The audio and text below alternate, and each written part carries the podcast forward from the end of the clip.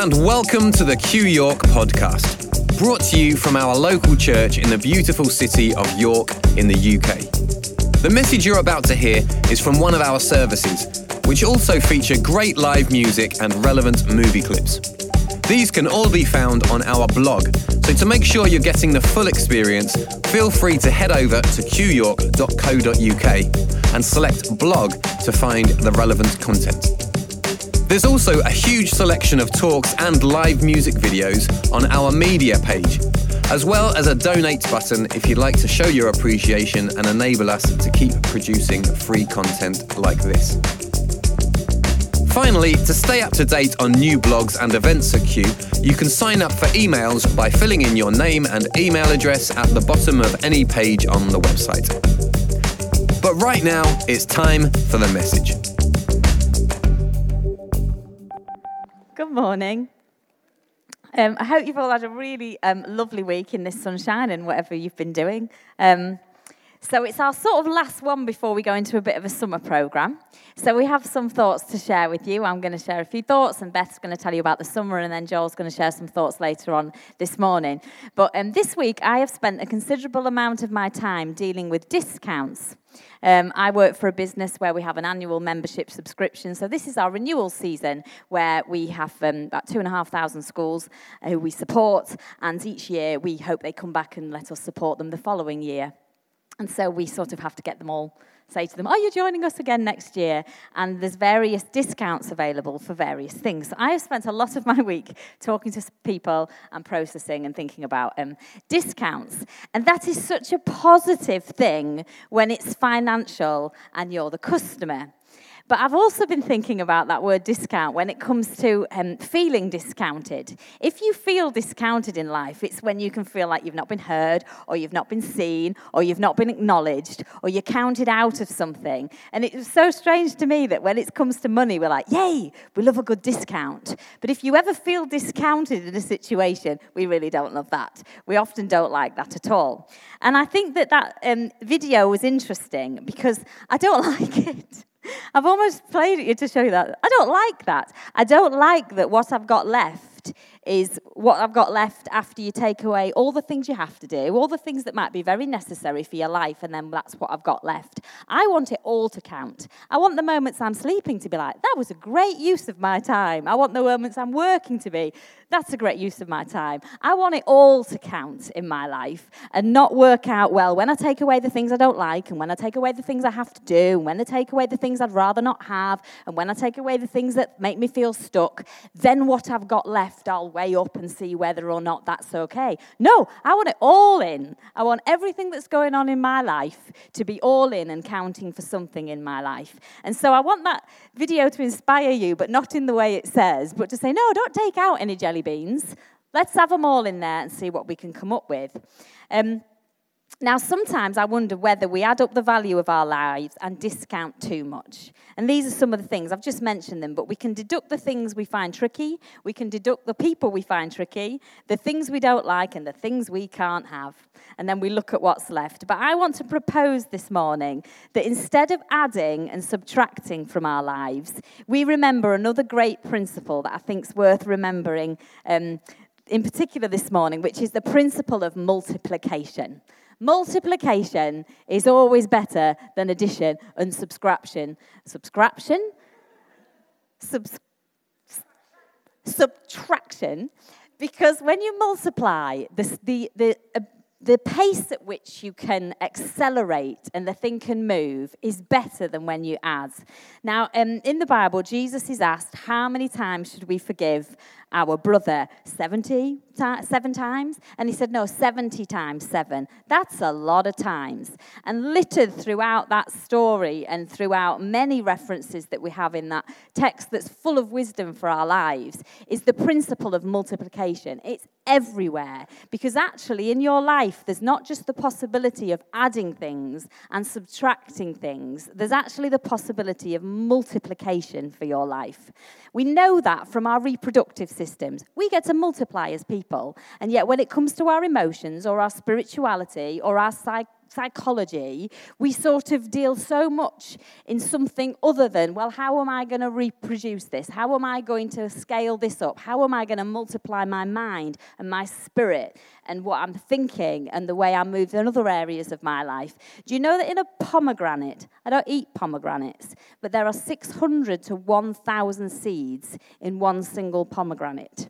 And so, if you think about that as a principle, inside one thing is the potential for many, many, many things. And I want us to go into this morning with you just holding in your mind for a second that your life is capable of great multiplication. It's not about the things that you have to discount, it's the things that you can count on and scale up. And I think we're going to hear some stuff this morning that will be really encouraging in that um, vein. And the next song we're going to sing is Wonderful Life. And not all of life feels wonderful, but if we flip that word and say that all of life is full of wonder, if you will ask the right questions about your life, it won't matter that some things aren't wonderful, because actually, if you find where you can be full of wonder, you're going to experience something great and you are going to experience some multiplication. Thank you. Um, We've played that video before, um, and again, it was one Francine sent in, and I just love it. I love it. Because when he said um, it takes a follower to turn a lone nut into a leader, I really love that. Because many, many of us have been following um, here for years, and how we now multiply the legacy that was left for us is actually going to be in how we, we follow what happens next. Because the truth is that people don't, that it doesn't become a movement because someone follows the leader, it becomes a movement because someone follows the followers. And I found that really um, inspiring because if we're going to talk about multiplying and having that legacy of Q continue, we're the followers. We were the followers who turned people who could have been considered, and could have been considered a lone nut, but we followed him. And then we all got some somewhere together. And so I love that, that thought. And so please, um, please just continue over the summer as you think about Q and you think about what's next in your life and, and what's next for you as part of this community, be thinking about where you can follow and how you can model that for others and inspire others because I do believe we can create a, a movement of something in people's lives that will lead to great multiplication. Because sometimes when we can't move, that's our greatest challenge. And so we can feel very, very stuck. And there was one thing I remembered this week that I thought it was really important to share, and that's about the um, sculptor Michael D'Angelo. I can't speak this morning. What's his name? I wanted to call him Michael D'Angelo. Was that like a, a was that the turtle from that program? Mike. you can tell we need a break. This, you can tell. Um, Michelangelo um, was a sculptor, and long story short, you know, he he talked about how he had a block of marble, and out of this block of marble, he created the most incredible sculptures. And this is what he said He said, Every block of stone has a statue inside it, and it is the task of the sculptor to discover it. I saw the angel in the marble and carved until I set it free. And sometimes in life, we forget that we've already got so much within us that can feel like a block of marble that you're like, there's nothing in this. What are we going to do? But actually, that just sometimes we forget that just because things aren't going to plan or working out, or because there's things that we can't see yet, if we keep chipping away at those things, actually we can create something absolutely magnificent. And so, if there are blocks of marble right now in your life, um, there are things to discover inside, however faintly as you keep chipping away. And he talks about freeing. Um, I think it was David he freed from the stone. He talked about there was the stone and he pictured David and then he freed him. So, in your life over the summer, as you go into it and we keep getting together, etc., if there are things in your life that you see that seem at a distance, keep chipping away at them because we will all together help keep making us all finally free, finally free to have the all experience of life, not the selected things, not the things that we can accommodate, but have an experience of life to the full. Um, so Danny's now going to sing Finally Free. Good morning, everyone. Thank you for being here. Okay, so I just to wrap this up today, um, I'd like to continue a little bit from what Jenny had spoke about last week with regards to dissonance and home, and but more, more so particularly um, the last section of the talk. And she said to me on the phone, she went, "Is that because I cried?" She says. I was like, "No, Jenny, it's not just because you cried. it's because what you were saying was absolutely fantastic." Um, I don't know whether that moved you, but I thought it was really important actually where she took us to last week, and I think it was actually very, very important. Um, it's very healthy to have an honest and rational assessment of where you are in your life. Humility can often be seen as a weakness, when in reality, it's quite the opposite. Now, many will agree that the last few months has been quite different. For some of you, it may have even been quite difficult, although one should naturally expect this anyway, as with any change comes a whole heap of emotions, whether positive or negative. Having the honor and privilege to be led by, for so many years by such skilled and passionate individuals was truly an honor, and sometimes you don't realize what you had until it's no longer there. Now, this being said, just like a relay race, the baton has now been passed on. I find the concept of leadership in general to be quite paradoxical. To have strong, intelligent leaders can be life changing and massively beneficial in that often being the innovators of the pack, they challenge and present ideas that lay strong foundations for those that follow. On the other side, it can make those that follow lazy and apathetic as they become so comfortable being led, so to speak, they fail to become a creator and a contributor in their own right. Now, it's interesting because as I was thinking about the whole concept of leadership this week, I was thinking of the clip that Ant played on his retirement service where he showed the Forrest Gump thing of how they were willing to follow him and they liked the fact that someone was strong and had the vision to run. But the moment he decided, actually, I'm a bit tired now, I'd like to kind of move on, they almost were completely lost. And yet, in a relay race, that's not how it works. It's like, okay, you've set the journey now, it's now time for you to take over. Now, interesting on the flip side, Leaders can, this is, and this really came to me this week, leaders can spend their lives desperately trying to lift others up, that they, in their own right, can limit their own expansion and process. Now, I find that quite interesting because sometimes leaders in themselves are so busy carrying and instructing and informing that they themselves can get to a point where they think, actually, I need time now for me to go and explore and learn and grow which is already part of the cycle. Now, I believe that we can continue to be a significant and essential voice in the community if and only if we find and or maintain our self-esteem. Now, I personally believe we are currently witnessing a kind of cultural collapse. And the main reason for this, I believe, is due to the deterioration of self esteem. I don't have the time to go into details now, but if any of you are interested in my thoughts on maybe how we got to this point, it's something I'm really interested in. I love all that stuff. So if you want to talk to me about my views on kind of why we are where we are, not in the context of just the church, but I, I would be really happy to, to have those conversations. Also, hear about your thoughts as well, because I find it very interesting. I also believe the cause of where we are in life in general to be more of a philosophical one rather than political. I would say with absolute confidence that the reason we don't and can't fix the current cultural and social issues is because we believe politics has the answers. In fact, it doesn't. And never forget the time. Do any of you have pivotal moments in your life where you remember specifically sentences that were said or things, conversations that you had with people that you're like, I will remember that almost to my dying day of what it meant to me? Now, it's very interesting because I remember years back now, it was during a very, very difficult time in my life, and also within the context of the journey of the church and Chris and Anthony, all of that. And I remember I went around to visit her at her house, and she'd got out of the shower, and you know, she always said that she heard God the most in the shower, right? And um, she'd said to me, she said, now again, whether you believe it was a, the voice of God or whether it was her own inner being or whatever, I'm not. I'm not even bothered about that. Um, it, she just heard something very clearly. And she said to me, she went, You know, I've just, God just spoke to me, and the word he said was politics. And she said, I'm not sure what it means yet, but that word sprung out to me. And interestingly enough, as things unfolded, we, we start to come to grips with what it truly meant. Now, um, I don't believe the structure of politics, and I'll explain because it exists within the Church of Well. In itself, I personally believe it creates and perpetuates the problem in the first place. Philosophy, however, literally means this the love of wisdom and the desire to objectively understand fundamental truths about ourselves and our relationship to the world around us. You could say it is the tool that we use to unlock our full potential. I keep coming back to this, but I believe it is such an important element to be understood.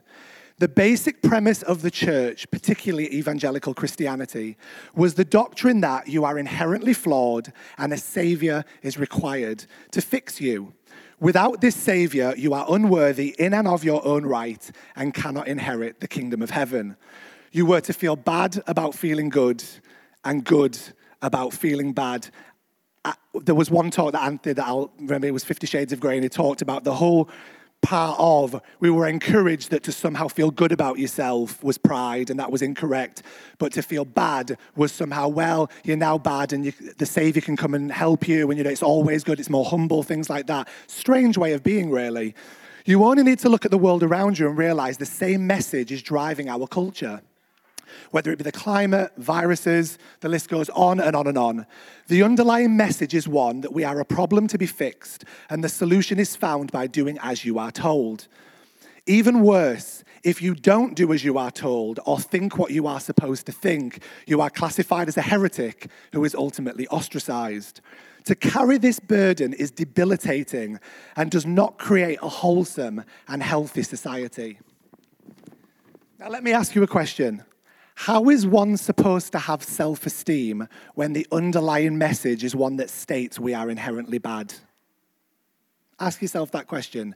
How are you supposed to feel good about yourself when the fundamental belief and message is that there is a problem to be fixed? You can't, can you? It, it is debilitating. Even worse, that to love yourself and have appreciation and respect for one's skills and talents are also a problem. So, what do we mean by self esteem? I don't know whether you can put that slide up for me, Phil, it would be really helpful. so, we found this this week. Um, everybody is a genius, but if you judge a fish by its ability to climb a tree, it will live its whole life believing that it is stupid. Now, let me elaborate a little bit on what I've come to the conclusion of what I believe self esteem to be over this last week. I view self esteem as an honest, and rational perception and evaluation of yourself. Honest, right? Now, the ego is somewhat different in that it is based on presenting an idealized self rather than the real. The ego also requires and demands things from others in order to validate yourself. Now, self esteem is both confidence in your ability and also humility to address the things that we cannot do. Get that? That's really, really important. Let me put it this way we should feel good enough about ourselves to get out of bed and contribute to the world, whilst identifying the things we can make better. Both of these make you a rounded, healthy individual. Self esteem is the disposition to view oneself as competent and capable to cope and deal with the challenges of life and as worthy of happiness and joy. To hold yourself in regard and ultimately esteem oneself is to nurture your existence and to recognize that this existence in and of itself is a gift. Now, one of the things I love about Jesus' teaching is he promoted self worth and self esteem. Isn't it interesting that this was the greatest threat to the religious and political establishment of the day? That the promotion of self esteem and to feel good about oneself threatened the establishment. And there are reasons for that, which I can't go into today. When being faced with those who were sick, he regularly told them, Not only have I healed you, but I have forgiven your sins, so get up and go. Now, Jesus understood that dis-ease, remember we learned about that, not disease, but dis-ease, causing the problem was the underlying belief of unworthiness and separation. Interesting that I did a talk a while back about sin being the illusion that basically we think we're separated from the divine. And ultimately, that's what creates a whole heap of issues for us. He basically told you to get up, stand up tall with your shoulders back, and face the world like you are a valuable and significant human being. Now, the famous philosopher Ayn Rand stated that self esteem is not simply desirable, but an essential value in human life. It is no less important, no less necessary than food or physical health. She promoted that man must hold three things as supreme values reason, purpose, and self esteem. Reason being his tool for knowledge and understanding, purpose being the tool used to achieve things, and self esteem being the certainty that I, as individual, are worthy of this life. Now, true self esteem celebrates one's achievements, but also it doesn't run from failure. In fact, the negative is giving you the opportunity to get it together and find your place in this world. Instead of burying our heads in the sand, we face it head on. This, in and of itself, is something to be proud of. Even in the context of Q, we can very easily criticize ourselves so much that we cannot grow. Instead of persevering through the challenges, we convince ourselves or let others convince us not to bother. Nothing can ever reach its full potential whilst ever we live with this perspective. So, why am I saying all this and how does it apply to our journey as both individuals and that make up Q? If you want to know more about the individual, I, we talked a little bit about benevolent individualism a few weeks back, so you can go and listen to that. Here at Q, we have said we are an icebreaker. An icebreaker esteems itself as being able to break ice. Just like the fish, if it were to base itself on the ability to be a cruise liner, then it would live its whole life believing it was stupid. An icebreaker recognizes it is built and made for what it does well. It simply isn't a cruise liner. It could try, add a pool, and serve champagne, but all of its attempts would eventually be futile as it would still be an icebreaker, and the people looking for a cruise liner wouldn't be so keen on the destinations it visits anyway. There you go. Interestingly, an icebreaker, get this, has three supreme values too a strengthened hull, an ice breaking shape, and the power to push through sea ice. Now, I think this beautifully links to what I mentioned earlier about Ayn Rand's three essential values. An icebreaker's reason to exist is to break ice. Its purpose is to clear the ice to make way for others and it esteems itself as having certainty, it has the power and ability to achieve its goals. I believe Q has ticked all these boxes. Over the last few decades, we and you have impacted the lives of tens and tens of thousands of people, whether, the, whether it's directly or indirectly, by our willingness to walk the road that has been marked out for us. It has been tempting to desire the cruise ship way of life, but to do so would contradict our very reason for existing. So, in conclusion, let me quote the famous words of Paul. This is in Hebrews. Do you see what this means? All these pioneers who blazed the way before us, all these veterans cheering us on. It means we'd better get on with it, strip down, start running, and never quit no extra spiritual fat, no parasitic sins. And when I say sins, I mean the illusion of separation, ego. Let's have a rational assessment of what we are. Let's be winning. I love the, the thing that, um, I don't know whether it's Brennan Manning. Is it, um, to get up and to fall are both the mercy of God. Is it that one? I love that. That the idea is, is that to achieve or to fall, both are the mercy of God. I think it's fantastic. Keep your eyes on Jesus, who both began and finished this race we're in. Now, be careful with that. Don't think of it as the whole issue of Jesus coming to earth to atone for sins. You know, the whole penal substitution atonement theory. That's where we get messed up. We're talking about a man with divine consciousness who came to set the example of what we were missing and what we'd not understood. Study how he did it because he never lost sight of where he was headed. That exhilarating finish in and with God, he could put up with anything along the way cross, shame, whatever.